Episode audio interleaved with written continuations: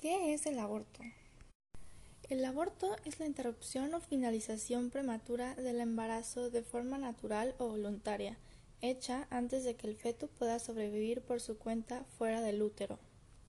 Dentro de los tipos de abortos están los naturales, que hay aborto precoz, que es antes de las 12 semanas de gestación, o el aborto tardío, que tiene lugar con 12 o más semanas de gestación.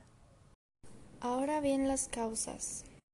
El aborto puede llegar a tener varias causas, por ejemplo, problemas hormonales o infecciones, deficiencias nutricionales o enfermedades graves de la madre como diabetes, problemas renales, hepatitis o sida, también por el consumo de alcohol o drogas o traumatismos graves que serían caídas.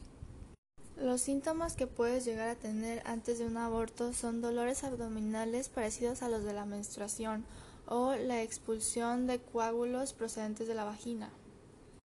Estos síntomas, aunque pueden ser indicios de una amenaza de aborto o pérdida irremediable del feto, se pueden producir durante los primeros meses de embarazo, sin que su aparición implique que se va a producir un aborto, pero siempre es un motivo para ir a una consulta médica.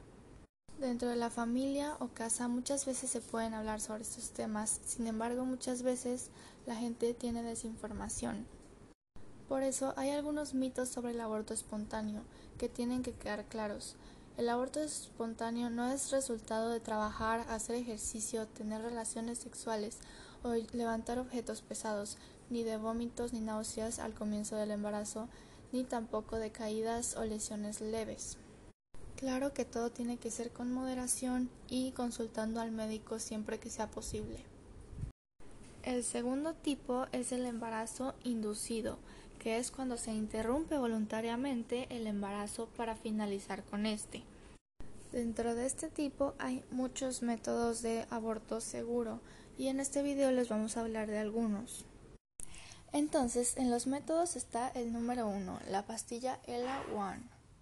Este producto es un antagonista de la progesterona se utiliza como forma de aborto hasta cinco días después de la relación sexual.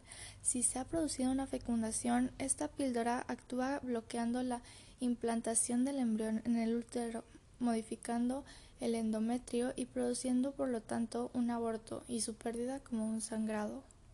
El segundo método es la píldora RU486. Se utiliza como método para abortar en embarazos de 4 a 7 semanas y provoca que el embrión ya implantado se desprenda por la alteración endometrial y vascular, produciendo su muerte y en ocasiones la expulsión de restos abortivos acompañados de una hemorragia. Tercer método, las prostaglandinas. Se administra este fármaco para dilatar el cuello del útero y provocar contracciones. Como no actúa directamente sobre el feto, puede ocurrir que sea expulsado antes de morir y nacer vivo, lo cual se considera una complicación.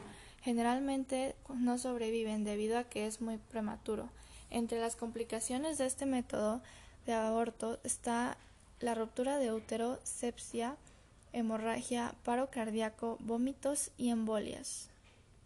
El cuarto método se llama solución y el 85% de los abortos del mundo se lleva a cabo por este método en el primer trimestre del embarazo, o sea, como unas 12 semanas de embarazo. Se dilata el cuello del útero y se inserta un tubo hueco que tiene un borde afilado y este está conectado a una potente aspiradora que mediante la fuerte succión aspira el feto. Algunas de las complicaciones para la mujer son infecciones, laceraciones o perforaciones del útero, traumas renales, embolias, trombolias o esterilidad. Quinto método, inyección salina. El líquido amniótico que protege al feto es extraído y en su lugar se inyecta una solución salina concentrada.